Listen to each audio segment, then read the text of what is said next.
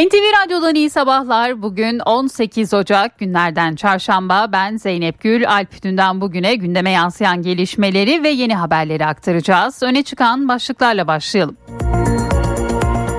Siyaset seçim gündemine odaklandı. Bir taraftan muhalefetin adayı merak edilirken diğer taraftan da seçimin ne zaman yapılacağı netleşmeye başladı. Seçimin Mayıs ayına çekilmesine artık kesin gözüyle bakılıyor. MHP Genel Başkanı Devlet Bahçeli muhalefete uzlaşalım çağrısı yaptı ve Mayıs ayında bu işi bitirelim dedi. AK Parti'de öne çıkan seçim tarihi ise 14 Mayıs. Gündemde merak edilen bir diğer başlık da emeklilikte yaşa takılanların ilk maaşlarını ne zaman alacağı konusuydu. AK Parti Grup Başkan Vekili Muhammed Emin Akbaşoğlu EYT'lilerin Mart ayında maaşlarını alacağını söyledi. Deva Partisi Genel Başkanı Ali Babacan, SİHA üreticisi Baykar firmasına yönelik sözleriyle tepkilerin odağında. MHP Genel Başkanı Devlet Bahçeli, Babacan'ı gayrimilli olmakla suçladı. Milli Savunma Bakanı Hulusi Akar da savunma sanayimizin geldiği noktadan rahatsız olmaları kabul edilemez dedi. CHP Genel Başkanı Kemal Kılıçdaroğlu'nun katıldığı bir canlı yayında ekrana yansıyan Sadat reklamı da bir süredir tartışma konusu. Kılıçdaroğlu bunun kendisine yönelik bir tehdit olduğunu söyledi. Akıllarınca son uyarılarını yapıyorlar. Hodri meydan gelin görüşelim diye konuştu. Dışişleri Bakanı Mevlüt Çavuşoğlu bu akşam Amerikalı mevkidaşı Antony Blinken'la görüşecek. Gündemde Türkiye'ye F-16 satışı, NATO ve Suriye başlıklarının olması bekleniyor. Çavuşoğlu dün de İsveç'te Cumhurbaşkanı Erdoğan'a yönelik terör örgütü tarafından yapılan eyleme savcılığın soruşturmaya gerek yoktur kararını değerlendirdi. Çavuşoğlu kararı son derece absürt olarak nitelendirdi. Amerikan Yüksek Mahkemesi Halkbank davasında tarafları dinledi. Duruşmada bazı yargıçlar bu tür bir davanın Amerika'ya karşı misillemelere neden olup olmayacağı ve farklı gerekçelerle yabancı devletlere dava açmasına kapı aralayıp aralamayacağı yönündeki endişelerini dile getirdi. Mahkeme kararını daha sonra yazılı olarak açıklayacak. Pentagon sözcüsü Ryder, Amerika'dan Türkiye'ye F-16 satışı kararının kongreye ait olduğunu vurguladı. Ryder, onlara ne yapacaklarını söyleyemem. Tekraren dediğim gibi Türkiye ile Amerika bir ittifakı paylaşıyorlar ve Türkiye sadece bölgede değil dünyada önemli bir ortak yorumunda bulundu. 1250 çarşı ve mahalle bekçisi alınacak. Giriş sınavına başvurular 18 Ocak'la 3 Şubat, 3 Şubat tarihleri arasında çevrimiçi olarak yapılacak. Marmara'da etkili olan Lodos deniz ulaşımını vurdu. İstanbul deniz otobüsleri ve Bursa deniz otobüslerinin bugün yapılması planlanan seferlerinden bazıları olumsuz hava koşulları nedeniyle iptal edildi. Almanya'nın Lützerath kentinde polis kömür madeninin genişletilmesini protesto eden çevrecilere müdahalede bulundu. İsveçli aktivist Greta Thunberg'in de aralarında bulunduğu çok sayıda eylemci gözaltına alındı. Microsoft binlerce kişiyi işten çıkarma hazırlığında. Amerikalı teknoloji devi Microsoft'un çalışanlarının yaklaşık %5'ini işten çıkaracağı bildirildi. Dünyanın en yaşlı insanı Fransız rahibe Lucy Randon 118 yaşında hayata gözlerini yumdu. Randon 2021'de Covid-19 geçirmişti. Ve spor, Ziraat Türkiye Kupası son 16 turu maçında Korendon Alanya Spor'la Galatasaray karşı karşıya geldi. Sarı Kırmızılı ekip 2-1'lik galibiyetle çeyrek finale yükseldi. Gündemi özetledik, devam ediyoruz.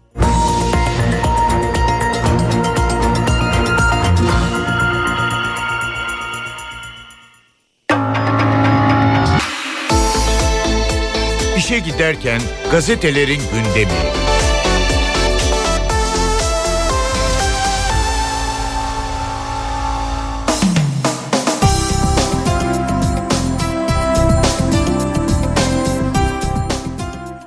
Sabah gazetesiyle başlıyoruz. Manşette ihanet şebekesinin Avrupa'daki beyni başlığı yer alıyor. Sabah FETÖ'nün Avrupa'daki tüm kirli işlerini yöneten örgütün en karanlık isimlerinden Ercan Karakoyun'un izini Almanya'nın Dalgov Döberitz şehrinde buldu. Bu haberde bugün manşetten yer aldı. Seçimde isminiz tarihe geçsin bir diğer başlık Erdoğan'dan teşkilatlara mesaj 2023 seçimlerine imza atarak tarihe geçecek isimlersiniz. Attığımız adımları yaptığımız hizmetleri vatandaşımıza tek tek usanmadan anlatın. Halkımızın ekonomik talepleri ve sorunları için düzenlemeler yaptık. Sanayici, çiftçi, üretici destekleri, uluslararası alanda yaptığımız tahıl krizi gibi sonuç alıcı çalışmalarımız oldu diyor Cumhurbaşkanı. Uzlaşarak Mayıs'ta bu işi bitirelim. Bir diğer haber MHP lideri Bahçeli'den muhalefete çağrı Türkiye'yi birlikte seçime taşıyalım diyor Bahçeli. Dünkü grup toplantısındaki açıklamaları ayrıntılarını aktaralım.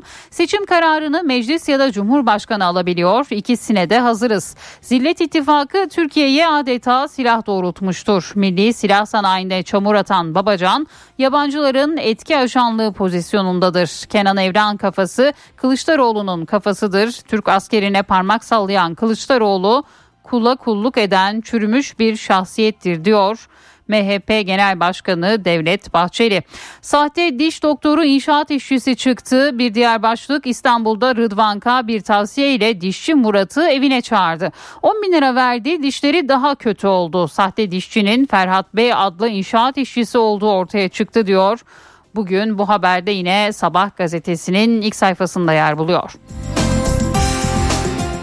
Hürriyet'in manşetinde 14 Mayıs kesin gibi başlığını görüyoruz. 14 Mayıs'ın ilk işaretini Cumhurbaşkanı Erdoğan verdi.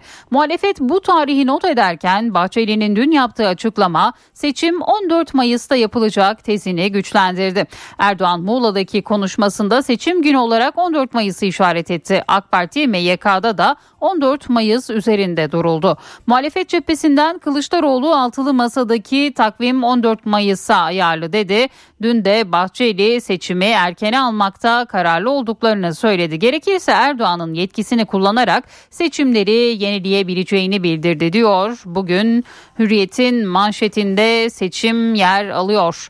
Ayıların kış uykusu kaçtığı bir diğer başlık karın yağmaması ve ılık havalar hayvanların dengesini bozdu. Aralardan sonra ayılar da kış uykusuna geçemedi.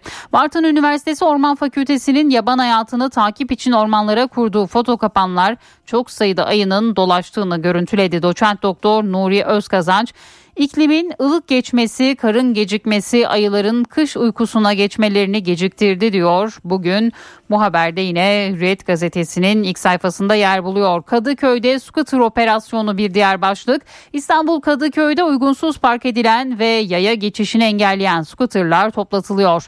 Kadıköy Belediyesi ekiplerinin depolara götürdüğü scooterlar ceza kesildikten sonra sahiplerine teslim edilecek diyor. Hürriyet gazetesi.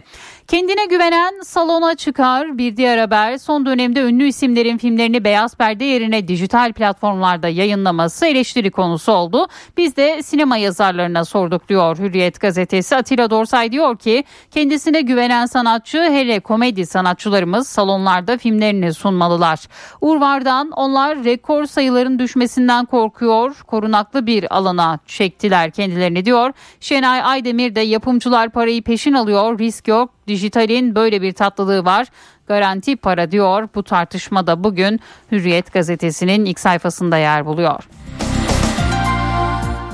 Milliyetin manşetinde Mayıs'ta seçimi işaret etti başlığı yer alıyor. MHP lideri Bahçeli muhalefete me- meclisin seçim kararı alması yönünde çağrıda bulunarak Mayıs'ı telaffuz etti. Sandık için en güçlü tarih 14 Mayıs diyor bugün Milliyet gazetesi. Gültekin davası yeniden görülecek. İzmir Bölge Adliye Mahkemesi Muğla'da Cemal Metin Avcı tarafından öldürülen üniversite öğrencisi Pınar Gültekin davasının yeniden görülmesine karar verdi. Duruşma tarihi 15 Şubat Avcı 23 yıl ceza almış. Aile kararı istinafa taşımıştı. Bu haberde bugün yine Milliyet gazetesinde yer aldı. İstanbul'da uyuz alarmı Covid-19 salgını ile birlikte özellikle İstanbul başta olmak üzere Türkiye genelinde uyuz vaka sayısındaki artışın devam ettiği uyarısı yapıldı. Uzmanlar uyuz paraziti piyasadaki ilaçlara direnç geliştirdi. Vatandaş tedaviyi yarıda kesince semptomlar yeniden ortaya çıkıyor deniliyor. Bugün bu başlık da Milliyet'in ilk sayfasında yer buluyor. Yeni Şafak gazetesi tek şart sıfır ev olması manşetini atıyor. Pazartesi başlayan yeni evim kampanyasında bazı banka şubeleri kredi vermek için markalı konut projelerine adres gösterince vatandaştan şikayet yağdı. Bunun üzerine projenin internet sitesine dün TOB'un logosu eklendi ve oda borsalara kayıtlı tüm firmaların ürettiği sıfır konutların kampanyaya dahil olduğu yazıldı. Bugün bu haberde Yeni Şafak'ın manşetinde yer aldı. Reisiye doğalgaz mesajı Cumhurbaşkanı Erdoğan, İran Dışişleri Bakanı Hüseyin Emir Abdurrahyan'ın kabul etti. Erdoğan görüşmede İranlı bakandan doğalgaz kesintilerinin sonlandırılması ricasını İran Cumhurbaşkanı Reisi'ye iletmesini istedi diyor Yeni Şafak gazetesi bugün. Çin hem azalıyor hem küçülüyor bir diğer başlık. Çin'de 1961'den bu yana ilk kez nüfus azaldı. 2022'de nüfusun 1 milyar 411 milyon 800 bine gerilediği Çin'de aynı yıl yaşanan %3'lük büyümede 1976 yılında bu yana en düşük büyüme oranı olarak kayıtlara geçti. Çin 1980'lerde uygulanan tek çocuk politikasını terk ederek 2016'da çocuk sayısını ikiye çıkarmış. 2021'de ise 3 çocuk sahibi olmanın önünü açmıştı. Bu başlıkta Yeni Şafak'taydı.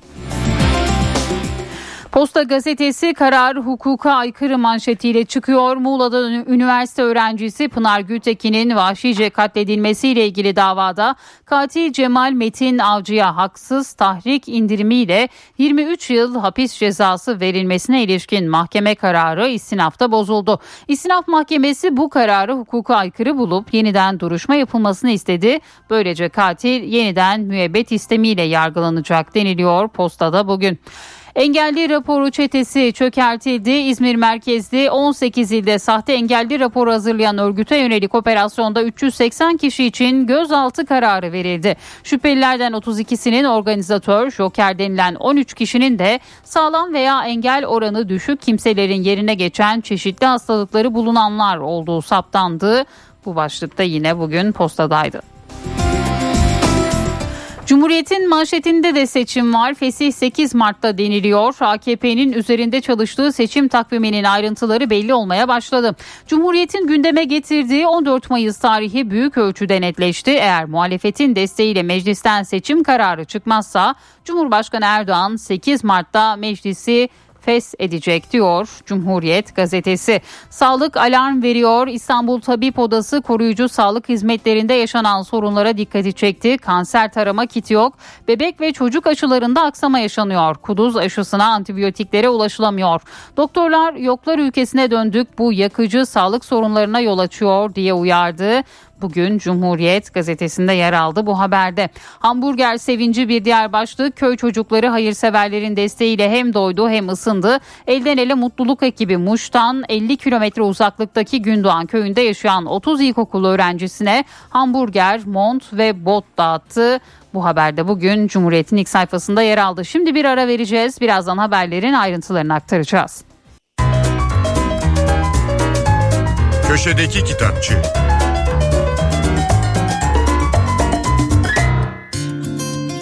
Merhaba ben Adnan Bostancıoğlu. Derya Bengi'yi 100. yılın eşiğine gelen Cumhuriyet'in popüler tarihine dair araştırmalarından ve kitaplarından tanıyoruz. 2016-2019 yılları arasında Yapı Kredi yayınlarından çıkan 4 ciltlik Sazlı Cazlı Sözlük kitap dizisini yayınlamıştı. Ki kendi alanında yapılmış en kapsamlı çalışmaların başında geliyordu bu sözlük.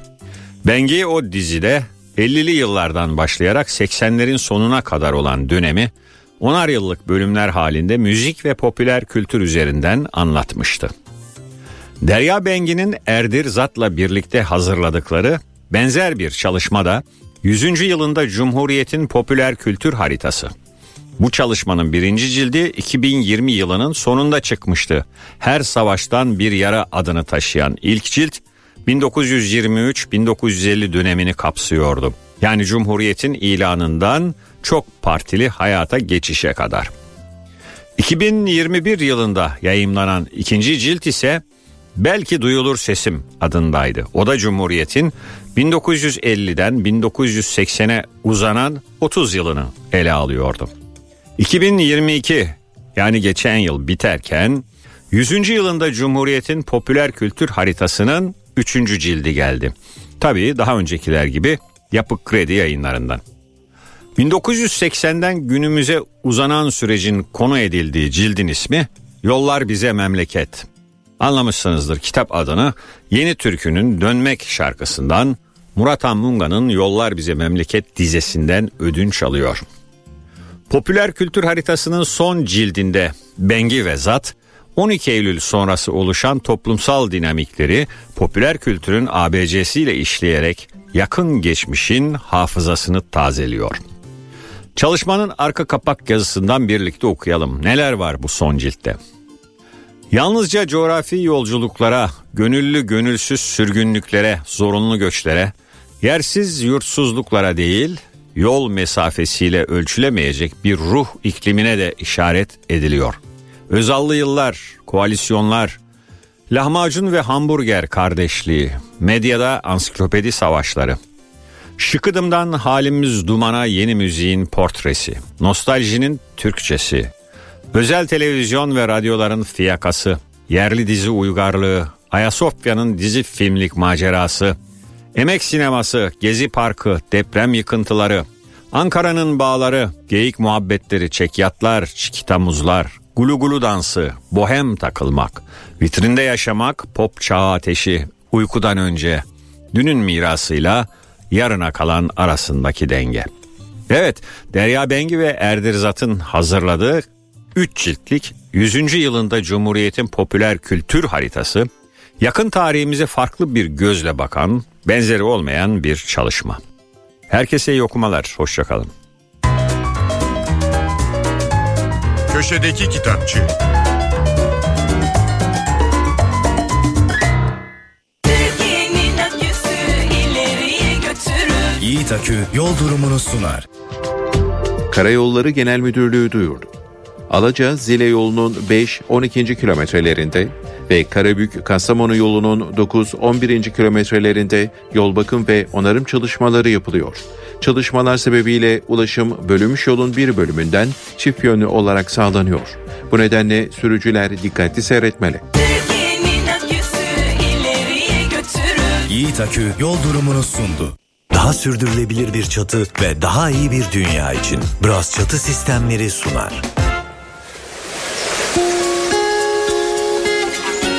Doğa konuşmaları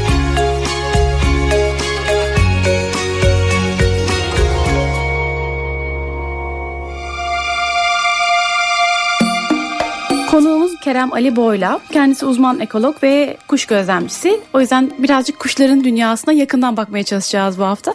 Hoş geldiniz tekrar. Hoş bulduk. Hakikaten böyle kuş belki birazcık hayatımızdaki yeri değişiyor ama yine de hala insanların herhalde hayal dünyasında, gündelik yaşamında falan önemli yeri olan bir canlı. Siz nasıl görüyorsunuz gerçekten bugün insanın hayatında kuşun yeri nasıl, nasıl bir değişiklik geçiriyor? Hem doğadaki, ekolojideki yeri nasıl? Kuşlar dünya üzerindeki en iyi bildiğimiz canlı grubu. Dünyada işte 10 binden fazla türü var ve hepsinin hangi ülkelerde, hangi kıtalarda, hangi bölgelerde yaşadığını, dişisi erkeği, genci neye benziyor, sesi nasıl bunlarla ilgili çok geniş bir bilgimiz var. Çünkü kuşlar diğer canlıların arasında en renklisi, en görüneni, en güzel ses çıkaranı ve bizim gibi görerek iletişim kuran ve öterek ve birbirlerini dinleyerek anlaşan hayvanlar. Mesela memeliler böyle değil. Bir yaban kedisini görmek için bir araştırmacı 5 yıl ormanlarda dolaşabilir ama bir kere bile yaban kedisi karşısına çıkmayacaktır. Kuşlar işte bu büyük avantaja sahipler. Onun için çevremizdeki doğal yaşamla ilgili diğer canlıları tanımak ilgisine sahip olduğumuzda karşımıza kuşlar çıkıyor. İkinci özellikleri kuşların her yerde olmaları. Antarktika'nın eksi 40 derece olan rüzgarlı düzlüklerinde de var. Himalayaların tepesinde 10 bin metrenin üzerinden göç eden Hint kazı var. Kutuplarda var. Kutup ayısının arkasından koşturup onun yediği balıkların, fokların artıklarıyla beslenen bir martı türü var. Açık denize gitsek gene kuş var. Çöle gitsek gene kuş var. Hani kuşun olmadığı yer yok. Yani yaşamın olduğu her yerde kuş var. Evet ve insana böyle yakın ve yoldaş olanlardan biri galiba en. Ya- Yani evet yani ilk hangi hayvan evcilleştirildi tartışması vardır. Köpeğin bir rakibi var burada o da güvercin. Çünkü binlerce yıl önce mağaralarda yaşadığımız zaman da güvercinlerle beraber yaşıyormuşuz. Bugün de hala şehirlerde güvercinlerle beraber yaşıyoruz. Daha sürdürülebilir bir çatı ve daha iyi bir dünya için Bras Çatı Sistemleri sundu. NTV Radyo'da haberlerle yayındayız. Siyasetin odağında seçim ve bu başlıkta merak edilen iki soru var. Onlardan biri muhalefetin adayının kim olacağı, diğeri seçim tarihi. İkinci başlıkta artık tarih netleşmeye başladı. Seçmenin e, Mayıs ayında sandık başına gitmesine artık kesin gözüyle bakılıyor. MHP Genel Başkanı Bahçeli'den de açıklamalar geldi bu yönde az sonra aktaracağız. AK Parti ise e, öne çıkan bir tarihten bahsediyor. 14 Mayıs konuşuluyor. Ancak muhalefet 6 Nisan'dan sonra yapılacak bir seçime pek sıcak bakmıyor. Haziran ayında seçimlerin yapılmasının bu seneye dair bir takım sorunları var. Hem genele dair var hem de bu seneye dair var. Oluşan bu e, durumdan dolayı seçim tarihinin e, bir nebze güncellenmesi konusu söz konusu olabilir. Bu bir erken seçim değil. Zaten 2023 yılı içinde yapılacak olan hiçbir seçim erken seçim olarak nitelendirilemez. AK Parti 18 Haziran 2023 tarihindeki seçimlerin Mayıs ayına çekilmesi için adım atmaya hazırlanıyor. Bu kapsamda kulislerde 7, 14 ve 21 Mayıs tarihleri dillendiriliyor. Ancak son bilgilere göre 14 Mayıs tarihi seçenekler arasında öne çıkıyor. Seçimin bu tarihlerden birinde yapılabilmesi için Türkiye Büyük Millet Meclisi kararı ya da Cumhurbaşkanı kararı gerekiyor. Kararın Türkiye Büyük Millet Meclisi'nden çıkması içinse muhalefetin desteği şart. Ancak muhalefet 6 Nisan'dan sonraki bir tarihe destek vermeyeceğini açıklamıştı. Bu kapsamda seçim kararının Cumhurbaşkanı Recep Tayyip Erdoğan tarafından alınması bekleniyor. Kararın 8 ya da 10 Mart tarihleri arasında alınması halinde 60 günlük süreç başlayacak ve 14 Mayıs'ta seçimler gerçekleştirilebilecek. AK Parti'de bir yandan seçim tarihi netleştirilmeye çalışılırken diğer yandan seçim beyannamesi üzerinde de yoğun çalışma yürütülüyor. Cumhurbaşkanı Erdoğan başkanlığında seçim strateji toplantılarının dördüncüsü gerçekleştirildi. Toplantıda AK Parti'nin seçim beyannamesinin 23 başlıktan oluşması kararlaştırıldı. Şimdiye kadar beyanname 21 başlık altında ele alınmıştı. Ancak toplantıda Cumhurbaşkanı Erdoğan, Cumhuriyet'in 100. yılı 2023'e atıfta bulunarak başlık sayısının 23'e çıkartılmasını istedi. Seçim beyannamesinde ana tema Türkiye 100 yılı olacak. Yeni anayasanın başlı başına bir bölüm olarak yer alacağı seçim beyannamesinde ekonomi, dış politika, sağlık, eğitim, terörle mücadele, savunma sanayi gibi konularda yer alacak. Teknik çalışmaların devam ettiği beyannamenin tamamlanabilmesi için en az iki toplantıya daha ihtiyaç olduğu öğrenildi. Az önce bahsetmiştim. MHP Genel Başkanı Devlet Bahçeli partisinin grup toplantısında kürsüdeydi dün ve seçim için Mayıs ayını telaffuz etti. Muhalefete uzlaşalım çağrısı yaptı. Mayıs ayında bu işi bitirelim dedi. Bahçeli alkış tartışması üzerinden Türk Silahlı Kuvvetleri Komuta Kademesi'ni eleştiren CHP Genel Başkanı Kemal Kılıçdaroğlu'na yönelik tepkisini de sürdürdü. Mayıs ayı içinde bu işi bitirelim. Sözü ve kararı hep birlikte aziz milletimizin kutlu iradesine tevdi edelim.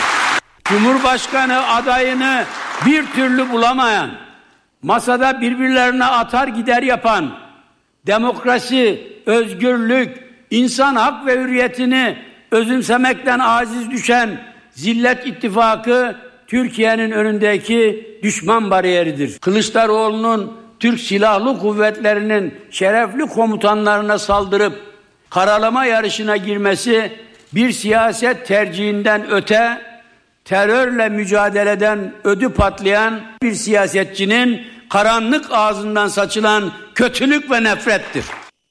CHP Genel Başkanı Kemal Kılıçdaroğlu'nun katıldığı bir canlı yayında ekrana Sadat reklamı yansımıştı. Hemen peşine de bir tartışma başladı. CHP lideri bunun kendisine yönelik bir tehdit olduğunu söyledi. Akıllarınca son uyarılarını yapıyorlar. Hodri meydan gelin görüşelim dedi.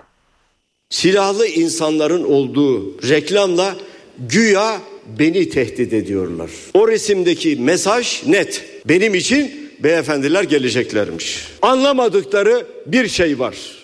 Bay Kemal asla ve asla yolundan dönmez. Artık son aşamaya geldik. Silah ve suikast tehditleri. Son uyarılarını yapıyorlar akıllarınca. Ve müptezeller ve çakallar. Mi beni korkutacaksınız? Sizin önünüzde diz çöküp yaşamaktansa ayakta ölmeyi tercih ederim. Hadi meydan gelin görüşelim. Gelin bakalım. Ha şunu da söyleyeyim. Eğer bana bir şey olursa halkıma emanetimdir. O 418 milyar doları siz tahsil edeceksiniz. Gençlerimizin geleceğidir bu para. Benim size vasiyetimdir bu. Siyaset bunları konuşuyordu. Sırada çalışma hayatı var. Emeklilikte yaşa takılanlar düzenlemesi çıktı ama bu kez de meclise ne zaman geleceği ve ilk maaşların ne zaman alacağı sorularının yanıtları merakla beklenmeye başlandı. Yasa teklifinin önümüzdeki ay yasalaşması bekleniyor. Mart'ta ise maaşlar yatacak. Açıklama AK Parti Grup Başkan Vekili Muhammed Emin Akbaşoğlu'ndan geldi. EYT ile ilgili teknik çalışmayı Çalışma Bakanlığımız tamamlamıştı. Toplamda 5 milyona yakın insanımızı ilgilendiriyor. Muhtemelen önümüzdeki hafta kanun teklifini başkanlığımıza sunacağız. Şubat ayı içerisinde bunu meclisin takdiriyle yasalaştırıp inşallah bütün EYT'li kardeşlerimizin Mart ayında emeklilik maaşlarını almalarını hep beraber sağlayacağız.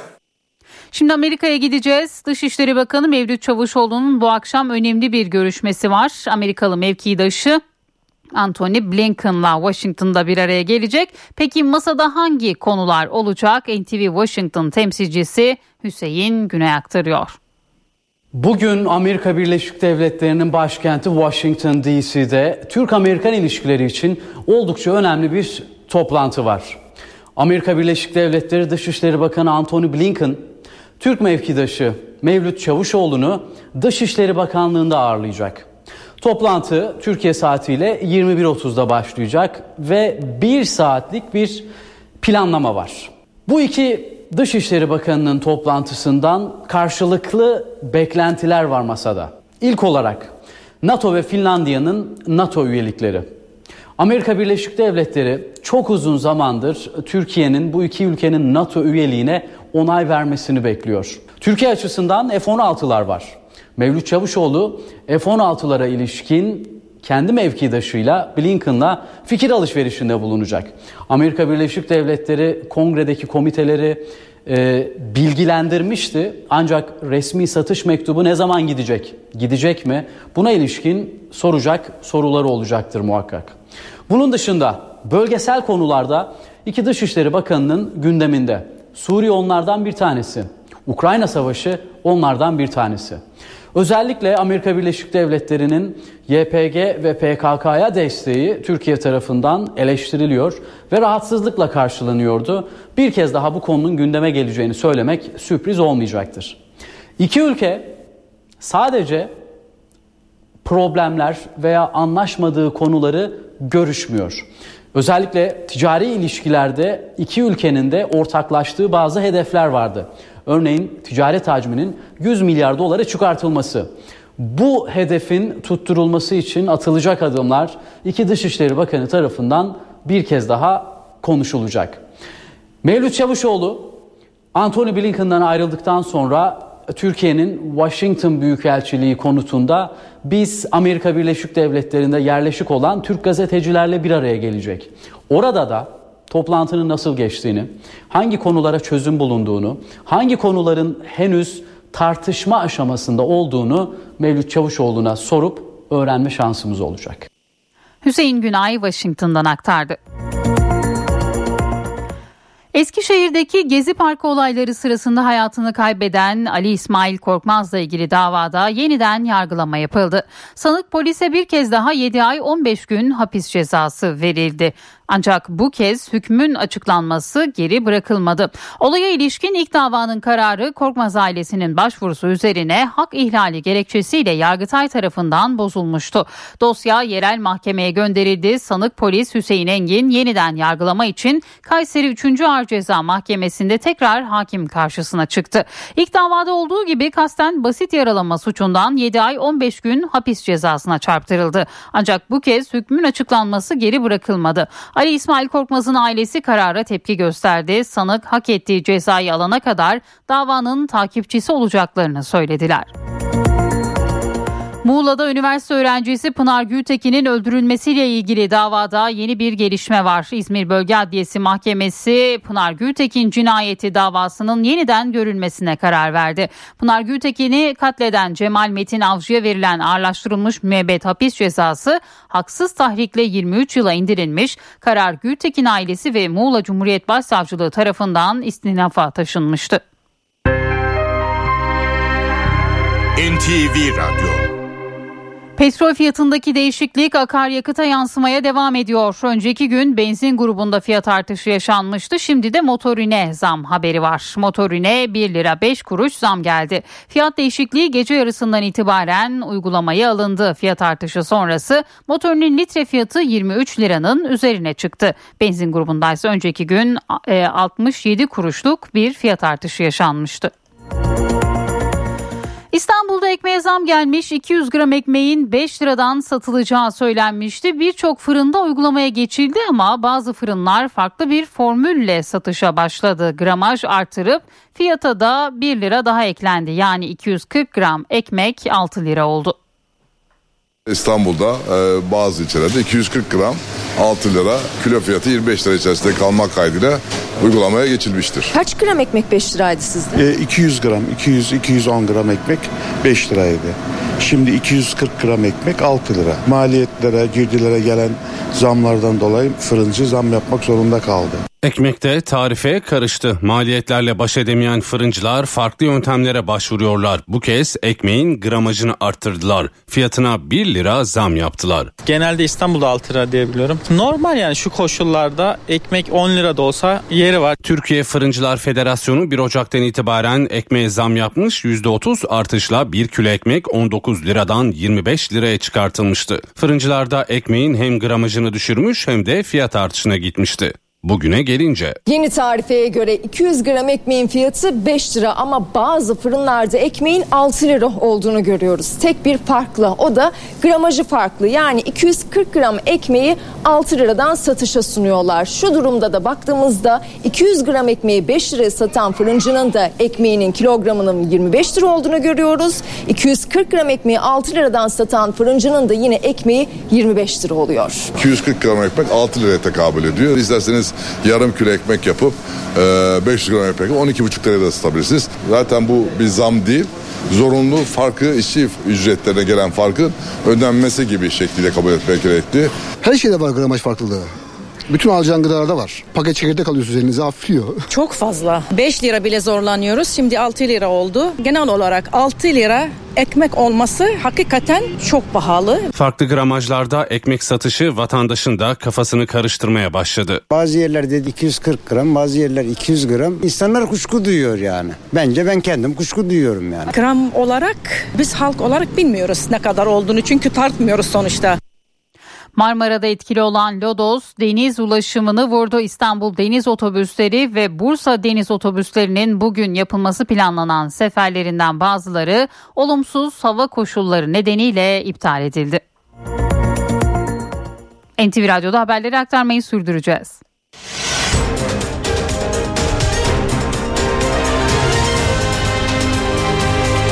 NTV Radyo HDI Sigorta İstanbul'un yol durumunu sunar. İstanbul'da bu saat itibariyle trafikte yoğunluk %45 seviyelerinde. Her iki köprüde de yoğunluk var. Anadolu yakasında köprüye giderken Beylerbeyi Libadiye bağlantı yolu arasında. Tem'de ise Kavacık İkbal Caddesi arasında sabah yoğunluğu gözleniyor. D100'de Göztepe Küçük Yalı arası yoğun. Yine e, Avrasya Tüneli çift taraflı açık. Avrupa yakasına gelindiğinde ise Avcılar Küçükçekmece arasında. Tem'de ise Bahçeşehir Altınşehir arasında sabah yoğunluğu var. HDI Sigorta İstanbul'un yol durumunu sundu.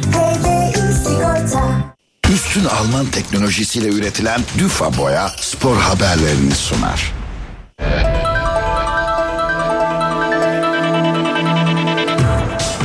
Zira Türkiye Kupası'nda Galatasaray çeyrek finale yükseldi. Sarı Kırmızılar deplasmanda Korendon Alanya Sporu 2-1 yendi. Galatasaray 16. dakikada Nelson'un kafa golüyle öne geçti. Sarı Kırmızılar 38. dakikada Mertens'in ceza sahası dışından attığı golle devreyi 2-0 önde kapattı. Ev sahibi Korendon Alanya Spor 67'de Cavalario ile farkı 1'e indirse de Galatasaray sağdan 2-1 galip ayrıldı ve tur atladı. Dün iki karşılaşma daha oynandı. Demir Grup Sivas Spor, Teko Karacabey Belediyespor'u 3-0, Yukatel Kayseri Spor'da deplasmanda Antalya Spor'u 2-0 yenerek tur atlayan diğer takımlar oldular. Zira Türkiye Kupası son 16 turuna bugün 3 karşılaşmayla devam edilecek. Saat 14.30'da Vabakars Fatih Karagümrük Medipol Başakşehir'i ağırlayacak. Saat 17.45'te Ankara Gücü Beşiktaş'la, saat 20.30'da da Hangi Kredi Ümraniye Spor Trabzonspor'la son 16 turunda karşı karşıya gelecek. Tek maç eleme usulüne göre yapılacak son 16 turunda kazanan takımlar adını çeyrek finale yazdıracak. Vincent Abubakar Beşiktaş'ta. Kulübü El Nasr'a sözleşmesini fesheden Kamerunlu golcü imza için İstanbul'a gelecek. Beşiktaş Abu Bakar'la 2,5 yıllık sözleşme ve yıllık ücret konusunda anlaşma sağlamıştı. Transferin önündeki tek engelde kalktı. Golcü futbolcunun İstanbul'a gelerek sağlık kontrolünden geçmesi ve en geç Cuma günü Beşiktaş'la sözleşme imzalaması bekleniyor. Konyaspor İlhan Palut'la yollarını ayırdıktan sonra yeni teknik direktörünü buldu. Yeşil Beyazlılar Alexander Stajanovic ile anlaştı. Konyaspor Sırp teknik direktörle bir buçuk yıllık sözleşme imzaladı. Stajanovic son olarak ülkesinde Partizan'ı çalıştırmıştı. Konyaspor'da yaklaşık iki yıl süren İlhan Palut dönemi 2-1'lik Beşiktaş yenilgisinin ardından sona erdi. Yeşil Beyazlılar Süper Lig'de 7. sırada yer alıyor. FIBA Şampiyonlar Ligi'nde Bahçeşehir Koleji tur atladı. Belçika'nın Ostende takımını sahasında 78-71 yenen Bahçeşehir Koleji son 16'ya yükseldi. NTV Radyo'dan da canlı yayınlanan maçı 20 sayı 8 rebound 5 asistle tamamlayan Jerry Boss ile galibiyette başrol oynadı. Jamar Smith ve Yiğit Arslan da 18 sayı üretti. Bahçeşehir Koleji son 16 turunda Almanya'nın Telekom Basket Bonn, İspanya'nın Baxi Mansera ve Litvanya'nın Reitas takımlarıyla aynı grupta yer alacak. Formula 1'de yeni sezon takvimi netleşti. Sezon 23 yarıştan oluşacak. Formula 1'de 2023 sezonu takviminden çıkarılan Çin Grand Prix'sinin yerine yeni yarış konulmadı. Nisan ayında Avustralya ve Azerbaycan'daki yarışlar arasında takvimde 28 günlük bir boşluk olacak. FIA'nın onay vermesi halinde Los Angeles Grand Prix'sinin cumartesi gecesi düzenlenmesi bekleniyor. Diğer yarışlarsa bundan önce olduğu gibi pazar günü yapılacak. 5 Mart 2023'te Bahreyn Grand Prix'si ile başlayacak organizasyonda 23 yarış düzenlenecek. Sezon 24 Kasım'da Abu Dhabi'de son bulacak. Dayanıklı, kolay sürülen, kapatıcılığı yüksek Düfa Boya spor haberlerini sundu. NTV Spor Servisi sunar. Spor Merkezi. Şampiyonluk adayım. Benim Arjantin. Arjantin adayım mı isteğin mi? Ya hem objektif hem, hem subjektif yorumum Arjantin öyle söyleyeyim. Euro 2020'de elendiklerinde böyle çöküp ya ağlamadı ama yere çöktü bitti adam yani orada ve o maçta gerçekten çok çaba sarf etti Evet. yani. Mesela Fenerbahçe şu performansını 5 sene devam ettirsin. UEFA Avrupa Ligi'nde vesaire nerede olursa olsun. Şampiyonlar Ligi'nde bu performansı göstermek kolay değil. Tabii. Çünkü çok dişli takımlarla oynuyorsunuz. Maç 3-3. 120. dakikaya hakem 3 dakika eklemiş. 120 artı 3'te önce Fransa Kolo Muani ile karşı karşıya gol kaçırdı. Döndü o atak. Arjantin pozisyona girdi. Lautaro Martinez kafayla dışarı attı. Herhalde bundan daha heyecanlı, futbol kalitesi bu kadar yüksek bir Dünya Kupası finali olmamıştır. Spor Merkezi hafta içi her gün 19.15'te NTV Radyo'da.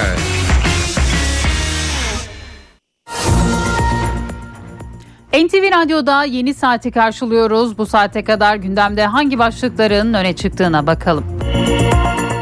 Siyaset seçim gündemine odaklandı. Bir taraftan muhalefetin adayı merak edilirken diğer taraftan da seçimin ne zaman yapılacağı netleşmeye başladı. Seçimin Mayıs ayına çekilmesine artık kesin gözüyle bakılıyor. MHP Genel Başkanı Devlet Bahçeli muhalefete uzlaşalım çağrısı yaptı ve Mayıs ayında bu işi bitirelim dedi. AK Parti'de öne çıkan seçim tarihi ise 14 Mayıs.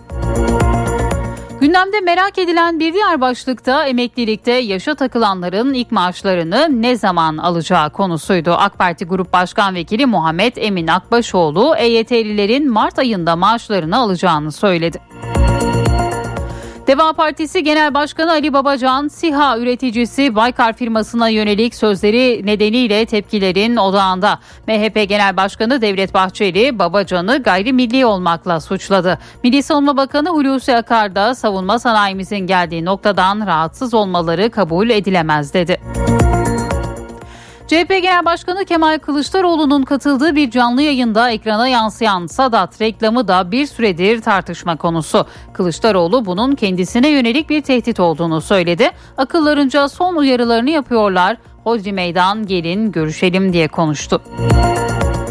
Dışişleri Bakanı Mevlüt Çavuşoğlu bu akşam Amerikalı mevkidaşı Antony Blinken'la görüşecek. Gündemde Türkiye'ye F-16 satışı, NATO ve Suriye başlıklarının olması bekleniyor.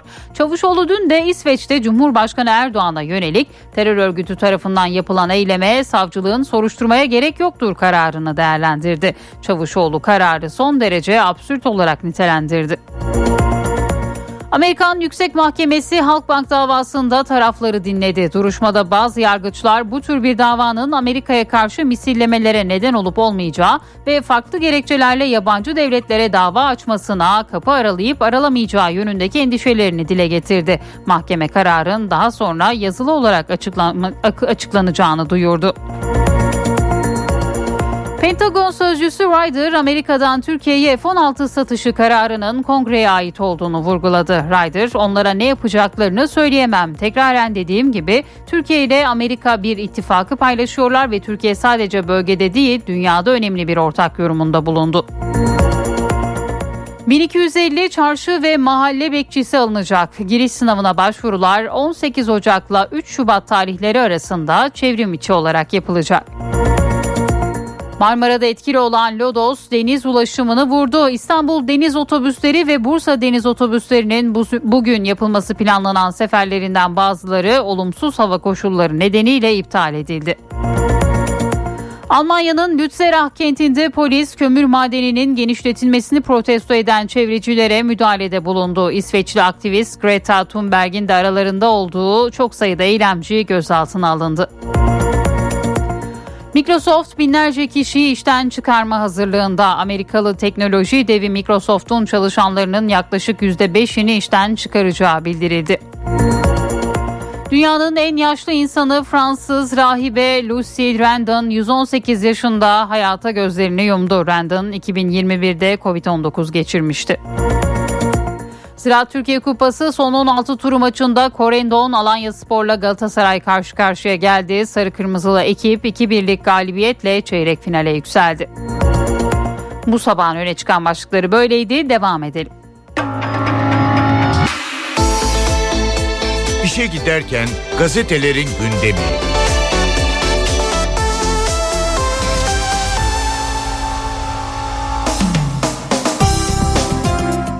Sabah gazetesiyle başlıyoruz. İhanet şebekesinin Avrupa'daki beyni manşetiyle çıkıyor. Sabah FETÖ'nün Avrupa'daki tüm kirli işlerini yöneten örgütün en karanlık isimlerinden Ercan Karakoyun'un izini Almanya'nın Dalgov Döberiz şehrinde buldu diyor Sabah gazetesi.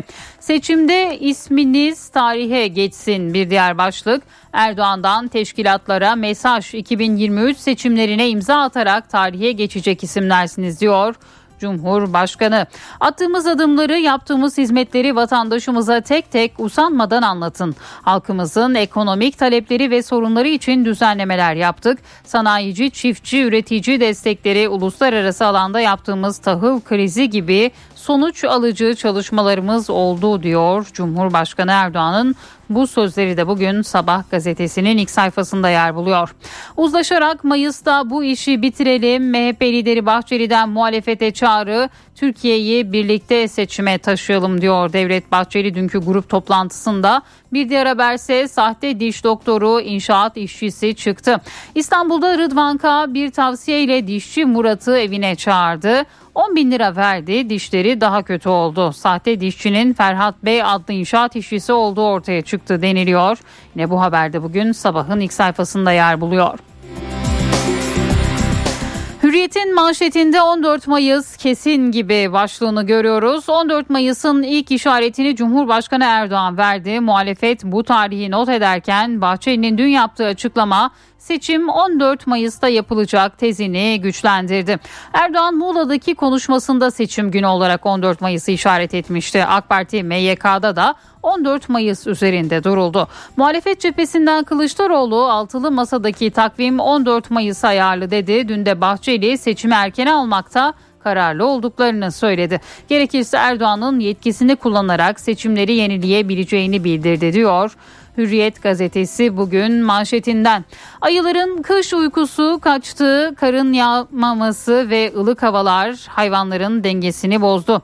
Arılardan sonra ayılar da kış uykusuna geçemedi. Bartın Üniversitesi Orman Fakültesi'nin yaban hayatı takip için ormanlara kurduğu foto kapanlar çok sayıda ayının dolaştığını görüntüledi. Doçent Doktor Nuri Özkazanç iklimin ılık geçmesi, karın gecikmesi ayıların kış uykusuna geçmelerini geciktirdi diyor. Bugün bu başlıkta yine Hürriyet gazetesinin ilk sayfasında yer buluyor. Kadıköy'de scooter operasyonu bir diğer haber. İstanbul Kadıköy'de uygunsuz park edilen ve yaya geçişini engelleyen scooterlar toplatılıyor. Kadıköy Belediyesi ekiplerinin depolarda depolara götürdüğü scooterlar ceza kesildikten sonra sahiplerine teslim edilecek deniliyor. Bugün Hürriyet'te. Kendine güvenen salona çıkar bir diğer başlık. Son dönemde ünlü isimlerin filmlerini beyaz perdede e, beyaz perde yerine dijital platformlarda yayınlaması eleştiri konusu oldu. Biz de sinema yazarlarına sorduk diyor Hürriyet gazetesi. Atilla Dorsay diyor ki kendisine güvenen sanatçı hele komedi sanatçılarımız salonlarda filmlerini sunmalılar. Uğur Vardan diyor ki onlar rekor sayıların düşmesinden korkuyor. Korunmalı bir alana çektiler kendilerini diyor. Şenay Aydemir ise yapımcılar parayı peşin alıyor. Risk yok. Dijitalin böyle bir tatlılığı var garanti para diyor ve bu başlıkta bugün Hürriyet gazetesinin ilk sayfasında yer buluyor. Milliyetin manşetinde Mayıs'ta seçimi işaret etti başlığını görüyoruz. MHP lideri Bahçeli muhalefete meclisin seçim kararı alması yönünde çağrıda bulunarak Mayıs'ı telaffuz etti. Sandık için en güçlü tarih 14 Mayıs deniliyor bugün Milliyet gazetesinde. Gültekin davası yeniden görülecek. İzmir Bölge Adliye Mahkemesi Muğla'da Cemal Metin Avcı tarafından öldürülen üniversite öğrencisi Pınar Gültekin davasının yeniden görülmesine karar verdi. Duruşma tarihi 15 Şubat. Avcı 23 yıl ceza almış. Aile karara kararı istinafa taşımıştı diyor Milliyet gazetesi. İstanbul'da uyuz alarmı bir diğer başlık Covid-19 salgını ile birlikte özellikle İstanbul başta olmak üzere Türkiye genelinde uyuz vaka sayısındaki artışın devam ettiği uyarısı yapıldı. Uzmanlar uyuz paraziti piyasadaki ilaçlara direnç geliştirdi. Vatandaş tedaviyi yarıda kesince semptomlar yeniden ortaya çıkıyor diyor. Bugün bu başlıkta yine Milliyet gazetesinin ilk sayfasında yer buluyor. Araba fiyatına doktora eğitimi bir diğer haber. Devlet üniversitelerinde başvuru kriterleri öğrencilerin lisansüstü programlara girmesini zorlaştırırken vakıf üniversitelerinin astronomik ücretleri cep yakıyor. Doktora programında öğrenciler 4 yıl için 680 bin, 80 e, bin liraya varan oranda ücret ödüyor. Bazı üniversitelerde yabancı öğrencilerin ödediği rakam 800 bin lirayı aşıyor diyor Milliyet bugün. Yeni Şafak'ın manşetinde tek şart sıfır ev olması başlığını görüyoruz. Pazartesi başlayan yeni evim kampanyasında bazı banka şubeleri kredi vermek için markalı konut projelerine adres gösterince vatandaştan şikayet yağdı. Bunun üzerine projenin internet sitesinde dün TOB logosu eklendi ve oda borsalara kayıtlı tüm firmaların ürettiği sıfır konutların kampanyaya dahil olduğu yazıldı. Bu haberde bugün Yeni Şafak'ın manşetinde yer aldı. Reisiye doğalgaz mesajı yine bir diğer başlık Yeni Şafak gazetesinden Cumhurbaşkanı Erdoğan İran Dışişleri Bakanı'nı kabul etti. Erdoğan görüşmede İranlı bakandan doğalgaz kesintilerinin sonlandırılmasını rica etti. İran Cumhurbaşkanı İbrahim Reisiye de iletmesini istedi. Bugün Yeni Şafak gazetesinde yer aldı bu başlıkta. Çin, Çin e, hem azalıyor hem küçülüyor deniliyor. Çin'in nüfusuna ilişkin bir haberde bugün yine Yeni Şafak gazetesinde yer buluyor.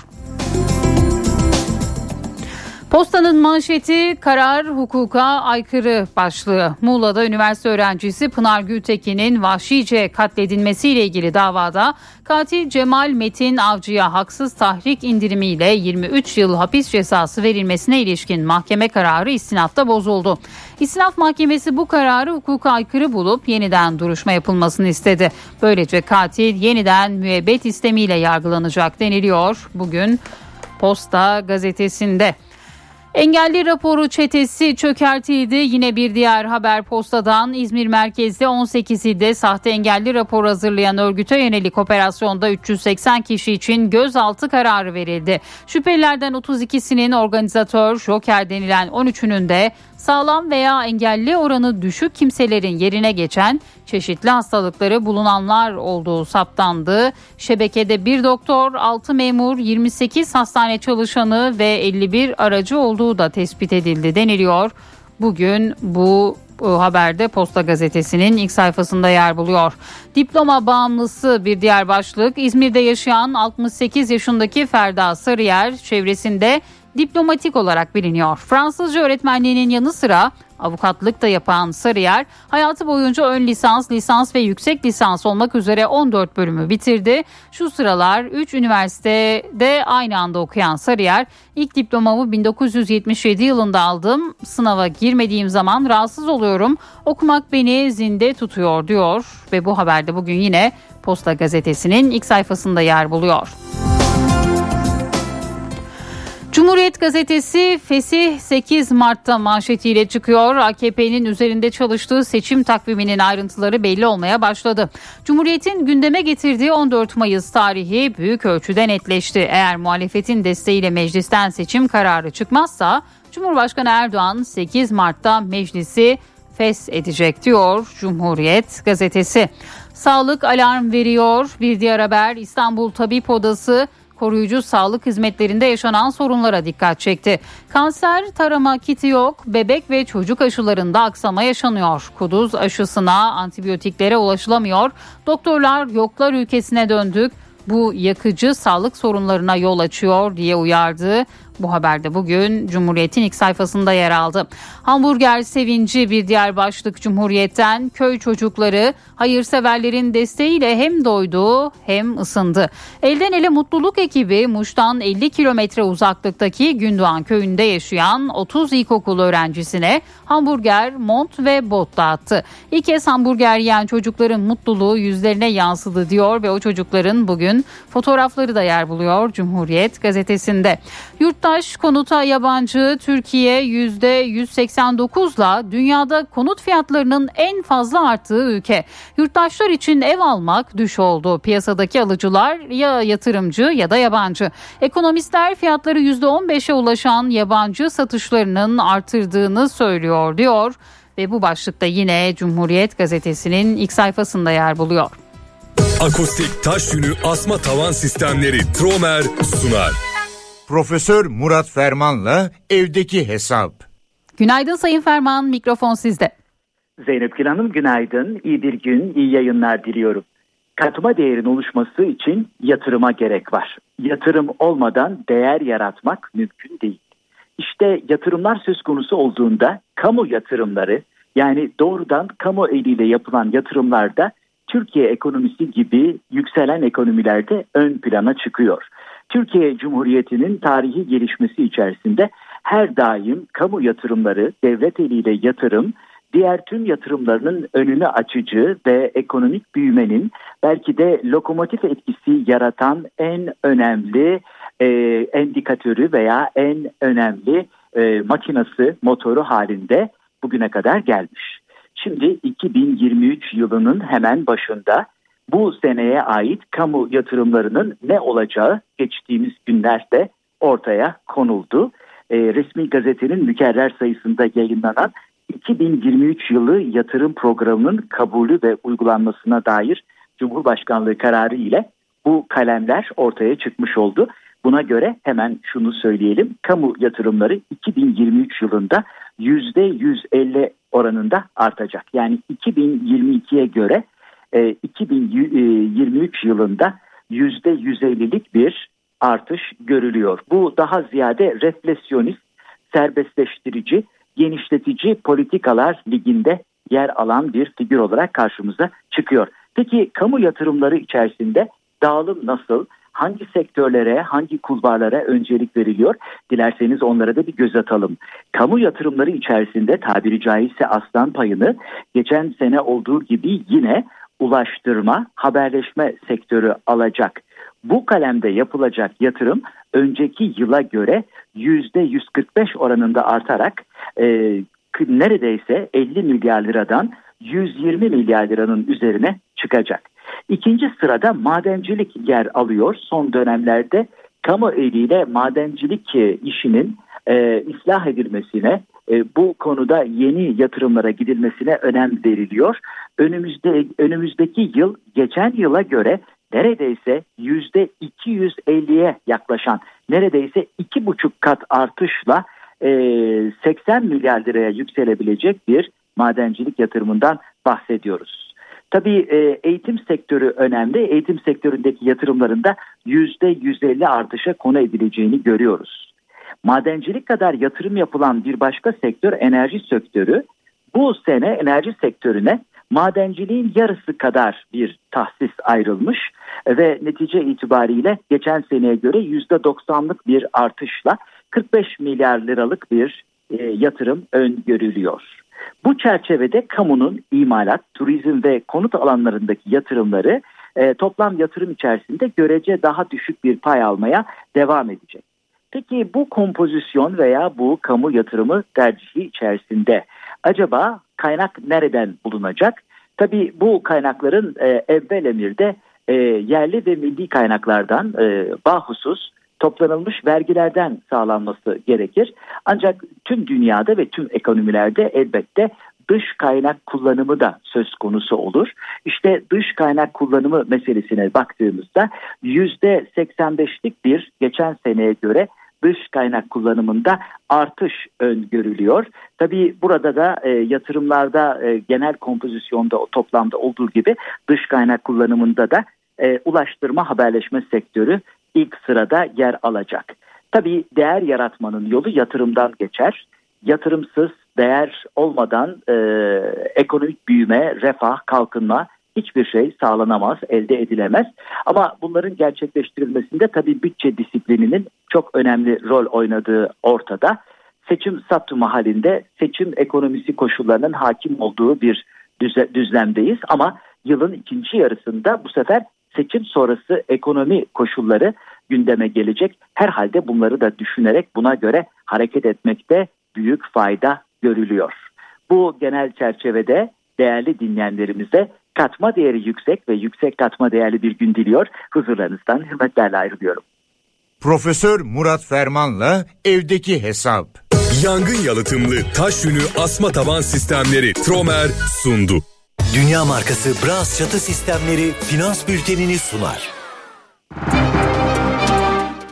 Borsa İstanbul Yüz Endeksi 5315 seviyelerinde. Dolar 18.78, Euro 20.23'ten işlem görüyor. Euro dolar paritesi 1.07. Altının ozu 1898 dolar. Kapalı çarşıda gram altın 1146, çeyrek altın 1893 liradan satılıyor. Brent petrolün varil fiyatı ise 86 dolar. Dünya markası Bras çatı sistemleri finans bültenini sundu. Estetiğin ruhunu duvarlarınıza taşıyan Sandeko Boya hava durumunu sunar. Eşsiz boya, eşsiz mekanlar. Sandeko. Yurt genelinde sıcaklıklar yükselişte. Marmara'da lodosun hızı düşse bile yine kuvvetli esiyor. İstanbul'da lodosun etkisinde bugün hava 20 derece İstanbul'da. İç Anadolu'da iki gün lodosla sıcaklık ortalamanın 10 derece üzerine çıkıyor. Ankara bugün 14 derece. Ege'de lodos fırtına boyutunda değil ama yine de kuvvetli esiyor. Halsizlik yaratan bir hava var. İzmir 22 derece olacak bugün. Akdeniz ve Güneydoğu boyunca lodos hafif o nedenle yer yer pus var. Karadeniz Karadeniz'de bir hafta daha yağış beklenmiyor. Hava çok ısınıyor. Doğu Anadolu'da yer yer pus var. Lodos'la şiddetli ayaz biraz hafifledi. Estetiğin ruhunu duvarlarınıza taşıyan Sandeko Boya hava durumunu sundu. Eşsiz boya, eşsiz mekanlar. Sandeko. Ara verelim birazdan yine burada olacağız. Teknim kablosuz yangın alarm sistemleri sunar. Doğa takvimi. Bugün 18 Ocak 2023 Çarşamba. NTV Radyo iyi günler diler.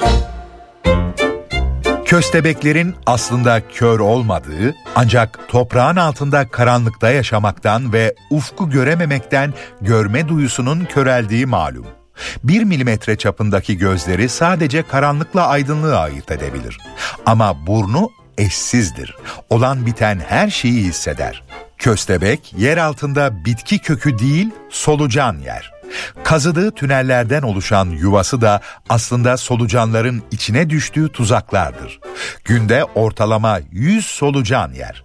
Yiyeceği biterse can havliyle bir günde 45 metrelik tünel kazabilir. Her köstebeğin yaklaşık 4 futbol sahası büyüklüğünde alanı olduğunu, baharda birkaç saat süren eş bulma ve çiftleşme dışında yalnız yaşadıklarını ekleyelim. Bir de yıldız burunlu köstebek cinsi var ki çok özel.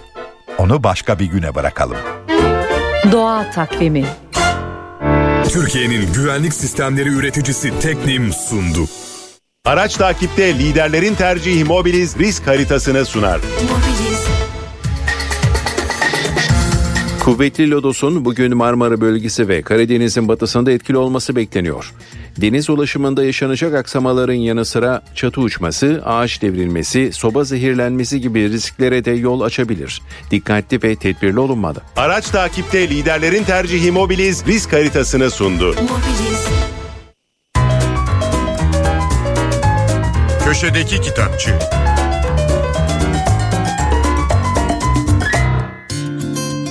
Merhaba, ben Adnan Bostancıoğlu. Yazar akademisyen Turgay Anar'ın Canus'un Yüzü, Türk Edebiyatı'nda Kanon ve Karşı Kanon isimli çalışması Ketebe Yayın Evi'nden çıktı. Turgay Anar İstanbul Üniversitesi Türk Dili ve Edebiyatı mezunu.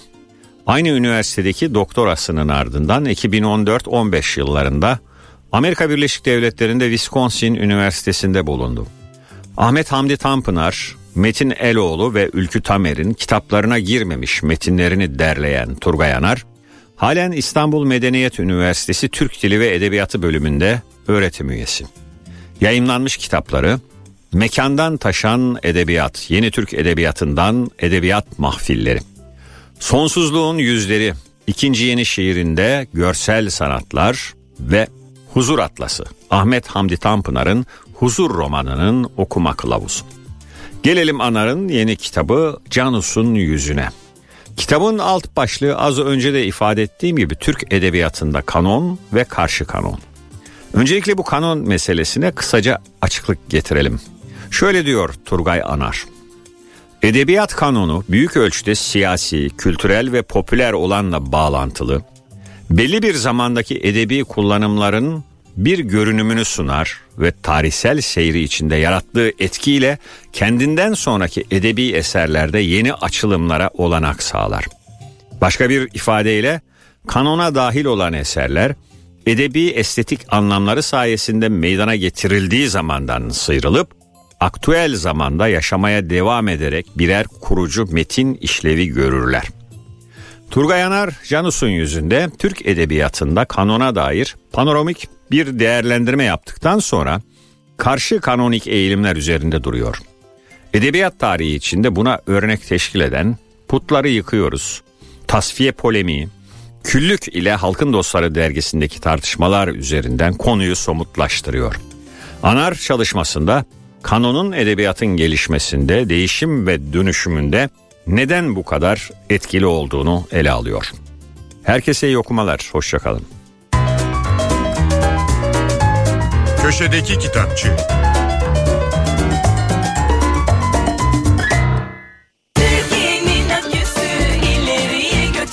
Yiğit Akü yol durumunu sunar. Karayolları Genel Müdürlüğü duyurdu. Beyşehir Isparta yolunun 25-44. kilometrelerinde ve Kütahya İnönü yolunun 42. kilometresinde yol bakım çalışmaları var. Çalışmalar sebebiyle ulaşım kontrollü olarak sağlanıyor. Sürücüler dikkatli seyretmeli. Yiğit Akü yol durumunu sundu. NTV Radyo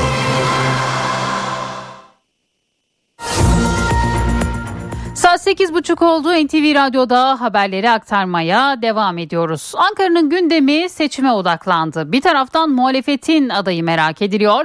Diğer taraftan da seçimin ne zaman yapılacağı konuşuluyor. Artık seçimin Mayıs ayına çekilmesine kesin gözüyle bakılıyor. MHP Genel Başkanı Devlet Bahçeli muhalefete uzlaşalım çağrısı yaptı ve Mayıs ayında bu işi bitirelim dedi. AK Parti'de öne çıkan seçim tarihi ise 14 Mayıs. Muhalefet ise 6 Nisan'dan sonra yapılacak bir seçime sıcak bakılmadığına yönelik açıklamalarda bulunmuştu. Bugün de bu konuya ilişkin yapılacak açıklamalar takibimizde olacak.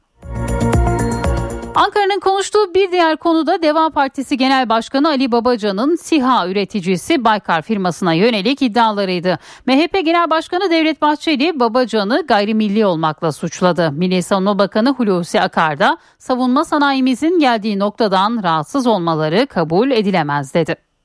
27 ülkeye ihracat yapan bir Türk şirketini karalamak terbiyesizliktir ve gayrimilliliktir. İHA'larımızdan, SİHA'larımızdan, diğer silah sanayi ürünlerimizden kimler kocunuyorsa biliniz ki onlar küresel emperyalizme ruhlarını satan, iradelerini devreden ilkesizlerdir. Deva Partisi Genel Başkanı Ali Babacan'ın SİHA üreticisi Baykar firmasına yönelik sözleri siyasetin gündeminde. MHP Genel Başkanı Devlet Bahçeli Babacan için yabancıların etki ajanı ifadesini kullandı. Milli Savunma Bakanı Akar da Babacan'a tepki gösterdi. Yurt içinden bazılarının ülkemizin savunma sanayi alanında ulaştığı seviyeden rahatsız olmaları ve bunu açıkça dile getirmeleri kabul edilemez, büyük bir talihsizlik, yerli ve milli emek ve başarıya saygısızlıktır. Türk Silahlı Kuvvetleri'nin başarılarında büyük pay sahibi olan İHA SİHA'larla onları üretenlere çamur atanları kınıyoruz ve asil milletimizin takdirlerine havale ediyoruz. Babacan'ın sözleri Cumhurbaşkanlığı İletişim Başkanı Fahrettin Altun'un da gündemindeydi. Anlamakta zorlandığımız husussa Türkiye'de siyaset yaptığını söyleyen bir takım zevatın savunma sanayi alanındaki atılımlarımızdan, geldiğimiz noktadan rahatsızlık duymalarıdır. Yerli ve milli girişimcilerimizle gurur duyuyoruz. Tehditlere de asla kulak asmıyoruz. Ve EYT, emeklilikte yaşa takılanlar düzenlemesi çıktı ama bu kez de meclise ne zaman gireceği ve ilk maaşların ne zaman alınacağı sorularının yanıtı merakla beklenmeye başlandı. Yasa teklifinin önümüzdeki ay yasalaşması bekleniyor. Maaşlarsa Mart'ta. EYT ile ilgili teknik çalışmayı Çalışma Bakanlığımız tamamlamıştı. Toplamda 5 milyona yakın insanımızı ilgilendiriyor. Muhtemelen önümüzdeki hafta kanun teklifini başkanlığımıza sunacağız. Şubat ayı içerisinde bunu meclisin takdiriyle yasalaştırıp inşallah bütün EYT'li kardeşlerimizin Mart ayında emeklilik maaşlarını almalarını hep beraber sağlayacağız. EYT'ye ilişkin AK Parti Grup Başkan Vekili Muhammed Emin Akbaşoğlu'nun açıklamaları böyleydi. Metal sektöründe çalışan 180 bine yakın işçinin maaşına da ek zam yapıldı. Bu haberle devam edelim. Anlaşmaya göre işçilerin 31 Aralık 2022'de geçerli saat ücretlerine zam yapıldı. Bu zammın üstüne Mart ayında yapılacak %15 zammın yılbaşından itibaren uygulanması kararlaştırıldı. Böylece ek zam oranı %34'ü buldu. İşçilere ayrıca Mart ayı itibarıyla son 6 aylık enflasyonun %15'i aşması halinde enflasyon farkı ödenmesine de karar verildi. Perakende ticareti düzenleyen ve tedarik zincirinde haksız ticari uygulamaları sona erdirmeyi amaçlayan kanun teklifi Meclis Ticaret Komisyonu'nda kabul edildi. Teklifle perakende ticarete ilişkin idari para cezaları önemli oranda artırılıyor. Haksız ticaret tanımları da genişletiliyor. Bu kapsamda ödeme sürelerine kısıtlama getiriliyor. Buna göre tarım ve gıda ürünlerinin ödeme süresi 45 gün. Ancak alacaklarının küçük borçlunun büyük ölçekli olması durumunda bu süre 30 gün olacak. Teklifle ayrıca kooperatif ve üst kurulların verileri bilgi sistemine girme zorunluluğu süresi 26 Ekim 2023'e uzatılıyor. Lisanslı depo işletmecilerine verilen lisansların geçerlilik süresi de 2 yıldan 3 yıla çıkarılıyor. Mersin'de kaçak göçmenleri geri gönderme merkezine götüren bir otobüs tıra arkadan çarptı. Otobüste güven e, görevli uzman çavuşlar Eren Öztürk ve Yasin Eroğlu şehit oldu. Bir göçmen de hayatını kaybetti. Şehitlerin Adana'da yaşayan ailelerine acı haber verildi. Gaziantep'ten yola çıkan otobüste jandarma personeli ve kaçak göçmenler vardı. Fas uyruklu 27 kaçak göçmeni Kırklareli'ndeki geri gönderme merkezine götürüyorlardı. Ancak otobüs Tarsus Pozantı otoyolunun damlama mevkii yakınlarında bir tıra arkadan çarptı. Kazanın ardından alev alan araçtaki uzman çavuşlar Eren Öztürk ve Yasin Eroğlu şehit oldu. Bir göçmen hayatını kaybetti. Yaralanan 23 kişi hastaneye kaldırıldı. Kazayla ilgili soruşturma başlatıldı. Tır ve otobüsün sürücüleri gözaltına alındı. Uzman çavuş Eren Öztürk 32 yaşındaydı. 6 yıldır Türk Silahlı Kuvvetleri'nde görev yapıyordu. 4 yıl önce de Teslime Öztürk'le dünya evine girmişti. Adana 100. Yıl mahallesinde yaşayan ailesine acı haber verildi. Şehit uzman çavuş Yasin Eroğlu da Adanalıydı. Onun da ailesi uzun yıllar 100. Yıl mahallesinde yaşamış, bir süre önce Çanakkale'ye taşınmıştı. Acı haberi alan aile Adana'ya dönmek üzere yola çıktı. İki asker Adana'da düzenlenecek törenin ardından toprağa verilecek. NTV Radyo Halkbank'ın Amerika Birleşik Devletleri'nde süren temyiz davasında önemli bir gün geride kaldı. Mahkeme Halkbank ve iddia makamının sözlü savunmalarını dinledi. Sonuç ne zaman açıklanacak bu net değil. NTV Washington temsilcisi Hüseyin Günay davanın ayrıntılarını aktarıyor. Amerika Birleşik Devletleri'nde dün Halk Bankası'nın temyiz duruşması vardı. Duruşma Amerika Birleşik Devletleri'nin en yüksek yargı organı olan Yüksek Mahkemede Türkiye'deki karşılığıyla Anayasa Mahkemesi'nde gerçekleşti. Yaklaşık bir buçuk saat sürdü. 9 yargıç bulunuyor Amerika Birleşik Devletleri Yüksek Mahkemesi'nde. Bu yargıçlar önce Halk Bankası'nın avukatlarına sözlü savunma yapmaları için söz hakkı verdiler. Avukatlar yaklaşık 30 dakika boyunca sözlü savunma yaptılar. Genel olarak avukatlar Halk Bankası'nın başka bir devlete ait olduğunu ve Türkiye'nin bağımsız bir devlet olmasından kaynaklı olarak Amerika Birleşik Devletleri yargılama sınırları içerisinde olmadığını dile getirdiler. Bu savunmadan sonra sıra iddia makamına geldi. Savcılar. Savcılarsa Halk Bankası'nın Amerika Birleşik Devletleri'nde yargılanabileceğini iddia ettiler. Bazı Küba, İngiltere ve Fransa, Almanya bankalarından örnekler verdiler. Şunu söylemek gerekiyor. Hem avukatlar hem de savcılar yargıçların sormuş olduğu sorular karşısında oldukça zor dakikalar geçirdi. Yargıçlar konuya çok iyi bir şekilde hazırlanmışlardı ve zaman zaman bu davanın Amerika Birleşik Devletleri Yüksek Mahkemesi'nde neden bulunduğuna ilişkin esasdan tartışmalar dahi yürütüldü. Şimdi herkesin aklında tek bir soru var. Yüksek Mahkeme kararını ne zaman açıklayacak? 2023 Haziran ayında Amerika Birleşik Devletleri'ndeki yargı yılı tatile giriyor.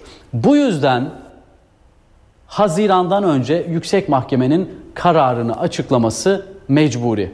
Ancak tam bir tarih vermek mümkün değil. Hüseyin Günay Washington'dan aktardı.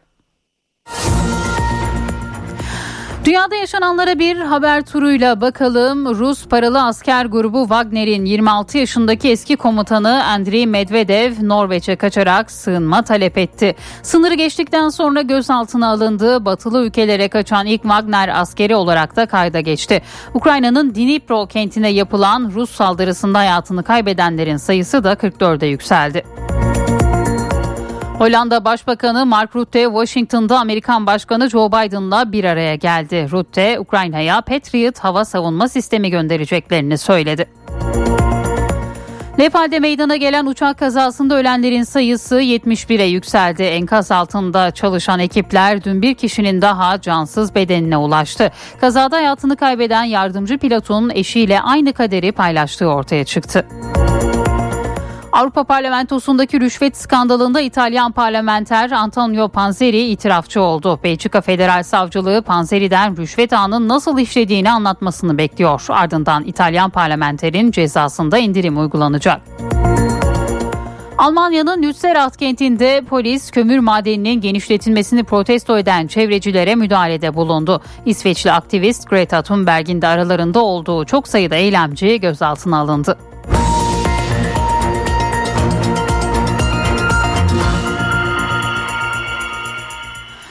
Fiyat sabitleyen sektörlere şeker üreticileri de eklendi. 1 Eylül'e kadar şekere zam yapılmayacak. İstanbullu toptancılar da fiyatları Şubat sonuna kadar değiştirmeyecek. Pancar Şekeri Üreticileri Derneği Panşek, 1 Eylül'e kadar şekerin fabrika çıkış fiyatında sabit fiyat uygulaması başlattıklarını duyurdu.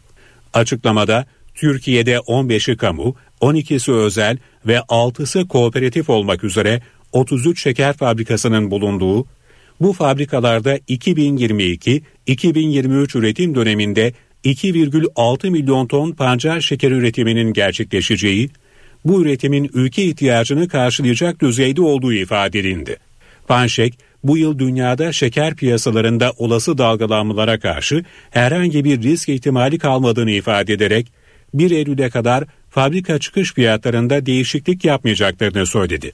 Toptancılar da fiyatları Şubat sonuna kadar sabitliyor. 7200 üye işyeriyle dünyanın ikinci, Avrupa'nın ve bölgenin en büyük ticaret merkezi olan İstanbul Toptancılar Merkezi İstoç, Şubat sonuna kadar toptancıların fiyatları değiştirmeyeceklerini bildirdi. Askeri ücrete gelen zam, e, fiyatlara yansıması belli bir oranda %5, ürün gamına göre, sektöre göre 10, 15, 20, işçiliğe göre 25 oranında yansıması bekleniyordu. Fakat biz İstoç esnafları olarak karar aldık. Bunu ikinci ayın sonuna kadar dayanma gücümüzün olduğunu ve ikinci ayın sonuna kadar en azından yansıtmama kararı aldık. İstoç'ta hırdavat, züccaciye, otomotiv ve kırtasiye olmak üzere 42 meslek grubu faaliyet gösteriyor. Bitirirken çarşı pazardaki son duruma da bakalım. Son bir haftada meyvenin, sebzenin fiyatı %30 arttı. Domatesten salatalığa, lahanadan ıspanağa her üründe görülen fiyat artışının nedeni pazarcılara göre 3 hafta önce Antalya'da seraları vuran sel etkisi şu günlerde etiketlere yansıdı. Star'dan Onur Aksoy'un haberi. Nasıl fiyat? Çok pahalı. Antalya'da sel vurdu ya onun etkisidir işte. Herkesin dilinde aynı cümle aynı gerekçe fiyatlar bir haftada %30 arttı. Neredeyse her ürüne beşer lira eklendi. Pazarı tamamlayabileceğime inanmıyorum. Alacaklarımı alamayacağım. 400 lirayla çıktım ama yetmiyor. Karnabahar, lahana zaten başka yiyecek en ucuz şeyler bunlar zaten. Antalya'da 3 hafta önce meydana gelen sel felaketi seraları olumsuz etkiledi. İstanbul'da tezgahları da. Antalya'daki sel zaten çok etkiledi. En büyük etkilerden biri o. Şu an en güzel salkım domatesin fiyatı 30 lira. Normal domatesin fiyatı 25 lira. Çeri domatesin fiyatı ise 35 lira. Geçen haftaya nazaran her birinde 5 lira fiyat artışı vardı. Pazarda en çok tüketilen kışlık sebzelerin başında karnabahar geliyor. Karnabaharın kilo fiyatı geçtiğimiz hafta 15 liraydı. Şu an ise 20 liradan satılıyor. 20 liraydı bu hafta 30 lira. Patlıcan da kabakta ikisi de aynı. Ne kadarlık alacaksınız? Yarım şarkı. Meyvelerde de durum aynı. Şu anda pazarda bulunduğumuz tezgahta yerli muzun kilo fiyatı 20 lira. Geçtiğimiz haftaki fiyatı ise 15 liraydı. Hemen yanında mandalina bulunuyor. Mandalina'nın kilosu ise 25 liradan satılıyor. Mandalina'nın geçen haftaki fiyatı ise 20 liraydı. Geçen ay ne kadardı portakal? Geçen ay 20 liraydı. Gün gün bitiyor mesela mallar. Mandalina tükendi mesela. Mandalina yok. Pazarcılar artık kışlık meyveleri bulmakta zorlandıklarını söylüyor. Kış meyveleri yavaş yavaş bitiyor. Azalan meyveler fiyat yükseltir. Çok gelen meyveler fiyat düşürür. Bu budur yani.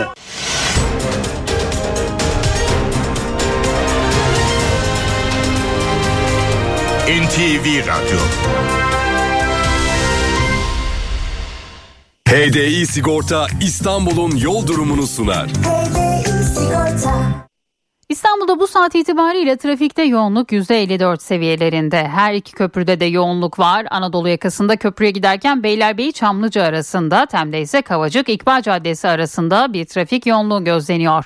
D100'de Göztepe Küçük Yalı arası yoğun. Avrasya Tüneli çift taraflı açık. Avrupa yakasına gerindiğinde ise E5'te Avcılardan, Tem'de ise Esenyurt'tan şehre doğru ilerleyen bir yoğunluk söz konusu. HDI Sigorta İstanbul'un yol durumunu sundu. Sigorta